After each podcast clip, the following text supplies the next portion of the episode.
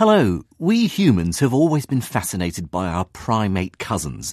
Of course, studying these animals also helps us figure out the evolutionary puzzle of what makes us uniquely human.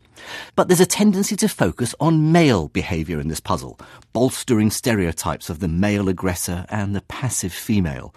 My guest today has worked to counter this bias, studying female primate behavior to create a richer picture of our evolutionary biology, as well as what it means to be a woman. Sarah Blaffer Hrdy is an American anthropologist and primatologist and professor emerita at UC Davis in California. Her overarching aim, she says, is to understand the human condition. It's a goal she initially planned to pursue by becoming a novelist but instead she found her way into science, making her name as a primatologist studying infanticide among langur monkeys in North India. Throughout her career, she sought to understand reproductive and parenting strategies.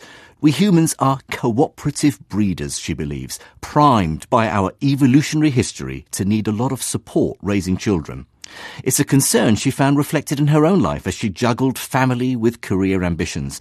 Sarah Hrdy, welcome to the Life Scientific. I'm delighted to be here. Now, I mentioned that your research has helped counter sex bias in, in the study of evolution. Are sex stereotypes, the, the aggressive male, the passive female, rooted in biology? They go way back, even before Darwin, but Darwin gave it the seal of scientific approval. He characterized males as the more aggressive, more competitive, and the seekers of mates, interested in spreading their seed, and females as much more passive, which in a way is so ironic because Darwin, this masterful naturalist, was very aware of the many exceptions in nature. He knew that there were animals where males actually did quite a bit of care and females were competing for males but somehow, when it came to his own species, he had a blind spot. And another great evolutionist, John Bowlby, the father of attachment theory, he thought mothers would be the only ones who cared for babies and that they just naturally wanted to turn their lives over to their babies. You know, they were these blind spots and they carried over into modern evolutionary biology. And when you're studying female primate behavior, clearly you, know, you approach it scientifically, but does being a feminist influence how you think? Well, I was I was slow to learn. You know, I grew up in South Texas, very patriarchal, very racist part of the country, and I don't think I knew anyone who talked about feminism. Uh, I was very late. I think I was in graduate school when I started to realize, oh, there's all this bias out there.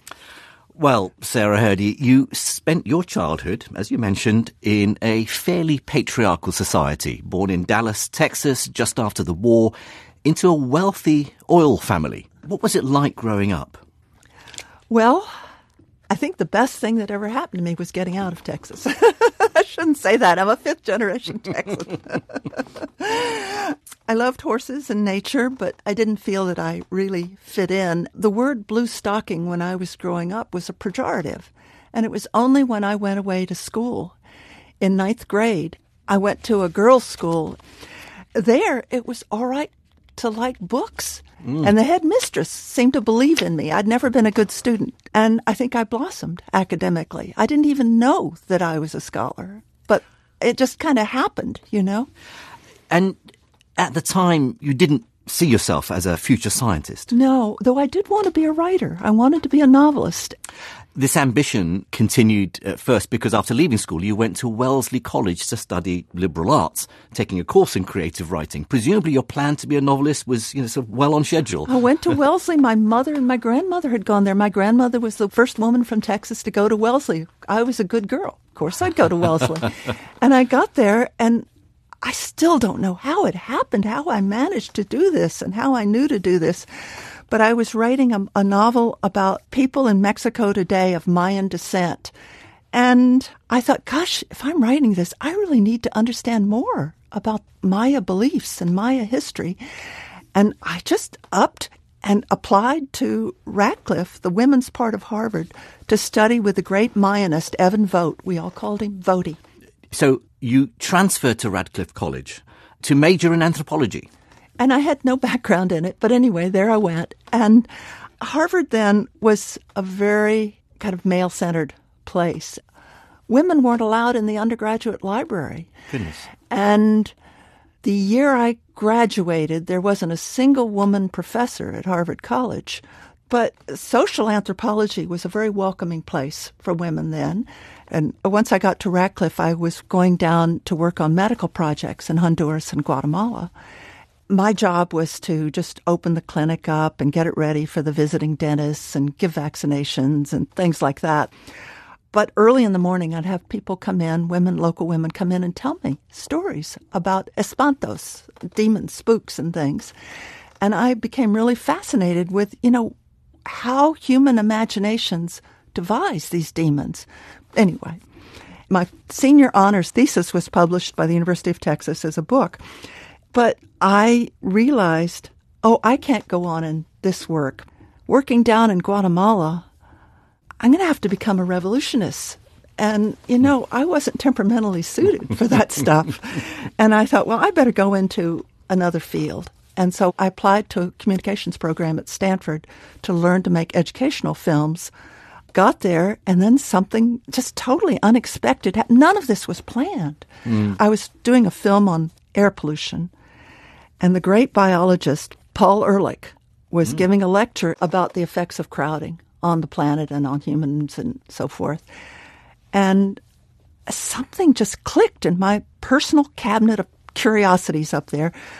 I had had to take a science course, and I'd taken one of the first courses in the country on primate behavior, and I didn't get much out of it, but I did remember that they were these monkeys in India that supposedly because they were crowded, males were killing babies. And I thought, oh my goodness, why are these males behaving like that? I need to go find out what's going on. I mean, just in this explanation of your early life and your studies, you've jumped. Like you start writing a novel about Mayan culture, you become fascinated with the folk tales of, of the Mayans there. That ends up being not a novel, but a, a piece of academic work then deciding to leave it and go across to the west coast to Stanford, did you then think, well, no, my career is not here, my career is going to be rather different? I wasn't different? thinking in terms of careers. I was just thinking of particular projects, questions I wanted to answer. I had no interest, Jim, in getting a PhD, but that was how I could get to study these monkeys that were in was, India. Was that sort of the cultural background that you grew up in that you were allowed to explore? You know, if you had a curious mind, you could just go and explore no. what you wanted to do. I was the, the third of five children. Uh, four daughters and a son, I was the heiress to spare. They didn't care what I did. Oh, okay. the bills just went to my dad's office. And, you know, and you have to wonder how many women who would have contributed so much more than I did to science didn't have that option. But mm. that's another story. So, okay, after your short stint across in, in Stanford, you come back to Cambridge. Harvard accepts you onto a graduate program in their anthropology department, and you start this field work in India observing langur monkeys. I mean, it's a grim subject, infanticide. Adult langur males were killing babies. What were you hoping to find out? Okay, so my starting assumption was that this must be pathological behavior produced by crowding, high population densities. So I thought, okay, that's what I'm going to be measuring. So I had all these techniques for measuring population densities of different monkeys. And before I got to India the first time, this scientist in Jodhpur in Rajasthan had seen infanticide in the langurs there. So I went first to Jodhpur and I talked to S.M. Mohnot. S.M. introduced me to langurs and I went out in the desert and saw them for the very first time. And he suggested I go to Mount Abu. And it was ideal because the monkeys there were spread along a continuum between low densities in the forest and much higher densities in town. My starting assumption was as animals got crowded, males would just lash out and they were attacking the most vulnerable thing in their vicinity, and that was infants. Well, even my very first field season, it was clear to me that the monkeys in town living at high densities, males were very tolerant of babies. Babies would jump on them like a trampoline and, you know, and tearing around. The only time things got tense, um, langurs live in these breeding troops, both males and females, and males who aren't in the breeding groups are in these all male bands circling around, trying mm. to find a way to come in. And it was only when males were entering the breeding system from outside it that they were targeting infants, and there was nothing pathological about it. Their behavior was as goal directed as a shark's. So, so, the monkeys weren't killing infants because there was overcrowding or because they were feeling disturbed. It was actually a natural behavior. H- how was that research received? That was when the work got controversial because right. I couldn't understand really what I was seeing. And Bob Trivers was teaching at Harvard then, and he introduced me to sexual selection theory, which of course it all just immediately made sense. I mean, Darwin said sexual selection is when you have competition between one sex for access to the other sex, with the result for the loser is not necessarily death, but fewer offspring. And so my report on it was male male competition and infanticide among the langurs of Abu. And in that, I proposed that it might be an adaptive behavior. I was presenting this material, and one of the grand old men in biological and physical anthropology, we called it then, when I finished my lecture, went up to the front, turned to address the audience, his back to me, and said, You know, I've sent students to Mount Abu, and the monkeys there are not normal monkeys. And then he just marched out before I could even so dis- dismissing your, and your results. I, I, should have been devastated. You know, I was one year past my PhD and, you know, not very confident at all. I was just recapping my evidence, you know, and it was fine. but it, it's taken years. And in anthropology, it took a long time to die down. Could you explain why your results on the langur monkeys was so controversial? Well, social anthropology at that time was very influenced by this idea that every animal in the group has a function, a role to play in the perpetuation of the group to keep it running smoothly. But even by this time, little tidbits of anecdotes were trickling in from other species, you know, and so that's when I did this mm-hmm. big overview, infanticide among animals, and the implications for the reproductive strategies of females. Because this is where being a woman came in.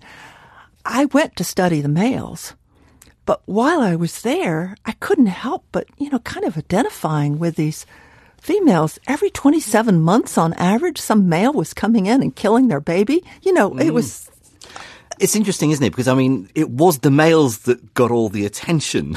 Oh. As always, your work had inspired you to focus now on the female side of evolution. In your book, The Woman That Never Evolved, fascinating title, of course. I what... was playing for the creationist audience. No. what were you arguing then in that book? Well, I was arguing that in the spheres that really matter to them, females are as competitive as males are. There's nothing unnatural about female ambition, and that selection was operating on females just as heavily as males. Back then, the assumption was really that somehow Darwinian selection worked harder on males right. than on females because they had more variation in their reproductive success. That they could mate with many females.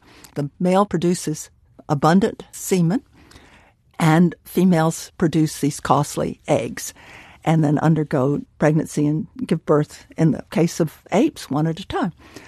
Well, that led to the impression that somehow females couldn't differ from other females, that, you know, the, the female primates are giving birth year after year and raise their babies till they die. Of course, now we know that in species like marmosets, where females will suppress ovulation in their competitors or kill their babies when they have them, this kind of advantage can be passed on there are just so many exceptions. So, I mean, you really were tackling this myth of the, the passive, coy female. that was uh, Ruth Bleier at the University of Wisconsin was doing this program on feminist perspectives on science.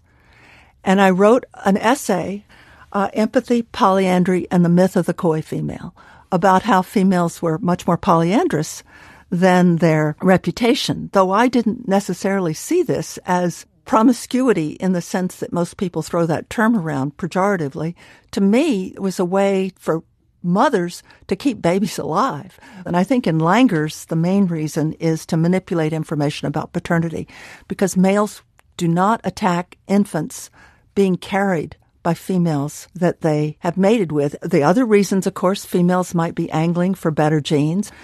There could be resource competition competition for the babysitters. I mean, that's what's going on in the marmosets. The dominant female, if a subordinate gets pregnant, even if it's her own daughter, will kill that infant. I mean, this is the grandmother from hell. So that her daughter can continue to look after her exactly next yeah. offspring. Well, it was during your time researching primates in the 70s you first met your husband, Dan, Dan Hrdy. You'd met him at Harvard Tell me, was it love at first sight? Oh, well, all right. uh, this was in William Howells's course on fossil man. Dan was in that course, and um, it was love at first sight. And I say in retrospect, he was the only one with any flesh on him, you know, this course on fossil man. I gather also it was a bit of a Romeo and Juliet story. Thankfully, not the ending, of course, but your family didn't approve of Dan. My father's family uh, right. was creating problems. But my mother and my grandmother were both very supportive. But anyway, it was uh, a very difficult time. And we ended up just eloping. Dan was on his way to the Solomon Islands, working on the Harvard Solomon Islands project, and I was on my way back to Abu. And we met in Kathmandu and we married. Well, your first daughter, Katrinka, was born in 1977, and gather she came along with you on field trips. Yeah, it was kind of a um, a race whether Katrinka would be born first, or the Langurs of Abu, female and male strategies of reproduction. And um, the book came out first, and then Katrinka right afterwards. And she came with us when we went back to India twice. So, what was it like having a young child with you on field trips? oh, the first time I brought an au pair with us to help me, what I didn't have the sense to do was to find out how interested she was in childcare. Katrinka was not a happy camper. She had diarrhea a lot of the time. It was very, very difficult. And Dan says now he wouldn't have taken a baby her age where we took her at that time if he'd known what he did today, though it gave me confidence because he was he was a PhD in anthropology, but he was also an infectious disease doctor in training. And that gave me some confidence. Well, having spent 10 years studying monkeys in, in India, 1980, your time there came to an end for various political and bureaucratic it was awful, reasons. A nightmare time, yeah. but was it also just because it's hard to do field work with young children in tow?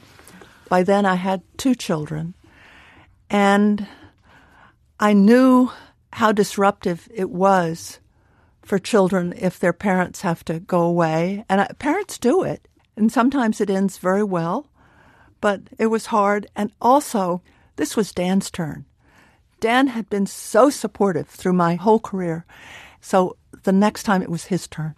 Well, after India, you moved to Houston and then back to Harvard. Well, we went back to Harvard because Dan was still finishing his PhD right. on rotaviruses.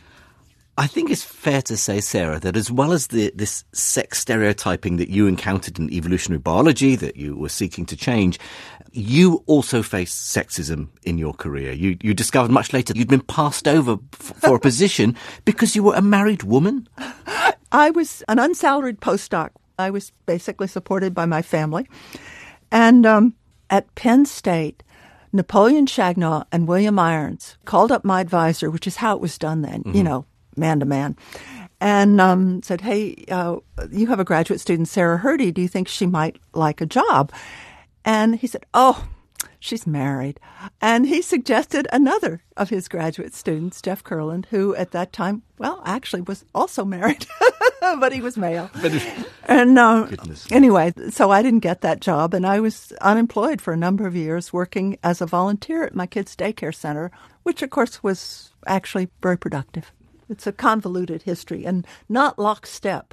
There, there was an interesting book a few years ago called The Leaders in Animal Behavior, the second generation. The first volume had been all men, but this one was women. And if you read the women's biographies, they're all so idiosyncratic as we're each trying to make a life for ourselves on our own terms. The men are so lockstep graduate school, postdoc, mm. tenured job. That's how it goes. It wasn't that way for women then. And my marriage was so important to me and later my children were so important to me. How how do you combine all that? And I still think it's not completely mm. worked out. It's much better, but it's still hard. And of course, you know, we know in academia there's the so-called two-body problem when both husband and wife are looking for academic positions. In your case, you both then got positions at University of California, Davis, uh, on the West Coast. So you were appointed professor of anthropology. This is 1984 but you turn your attention to a very different kind of work, looking through dusty probate records to study patterns of inheritance. How did you find this new way of life after spending 10 years doing fieldwork? Well, you know, probate records are public documents, and we were working in these dusty courthouses. I was working together with Deborah Judge, my graduate student, and we were both women who'd been primatologists who now had families. And it was it was not what either of us wanted to do, but it meant we could pick up our kids at school. We didn't have to go far away. Well, your research over the next decade was looking at the natural history of motherhood. You published an award winning book, Mother Nature A History of Mothers, Infants, and Natural Selection. You argue in it that motherhood is much more ambivalent for humans than for our closest primate relatives. What does this mean?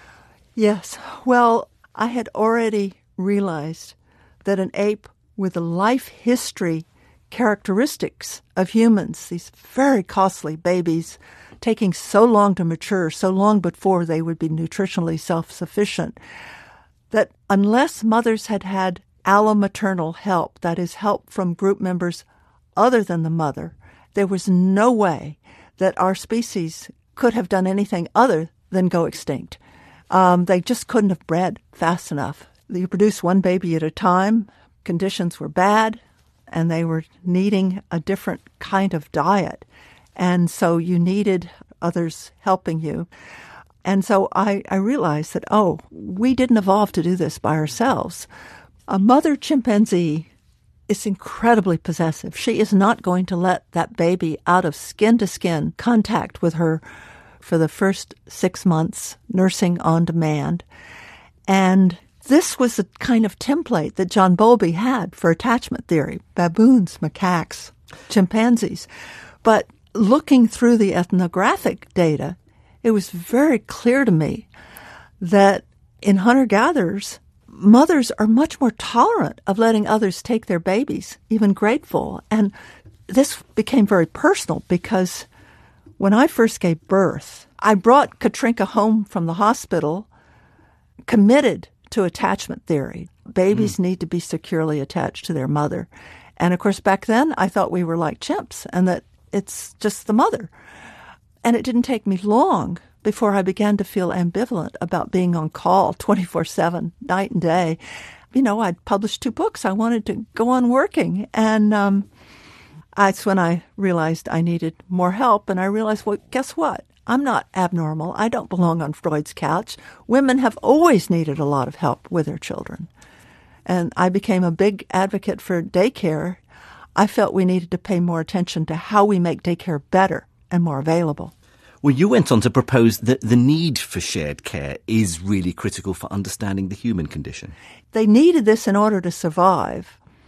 But the interesting, interesting part of it are the implications for everyone involved especially implications for infants because infants are born in this group. They depend on care, but they have to, certainly by the time they're about six months mm-hmm. old, they need to attract attention from others as well. So babies are paying attention. They're monitoring others. They're competing for the allo mothers.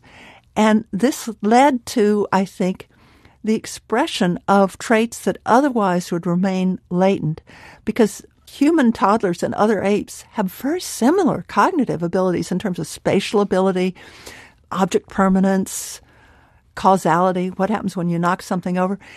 Where you really start to see the differences are in social cognition. Humans are much better at imitating someone else, at communicating, and theory of mind. It's not that other apes don't have some capacity to know that someone knows something different from them. It's just that little humans are so much more interested in it and they, they get better at it and more interested over time. Why is that? Why do they need all these sociocognitive talents? Well, it's to attract allo mothers, to ingratiate themselves with them and appeal to them. And it just sets us up. It doesn't make us more cooperative. It sets the stage for these things to evolve. Well, Sarah, throughout your career, writing has played a big part. You've written a number of successful award winning academic books. Your next one on fatherhood, I believe, is out yeah. next year. Any ambitions, though, to finish that novel you started to write as a young woman? My son keeps telling me I should, and, but that's because he's not interested in reading my academic books.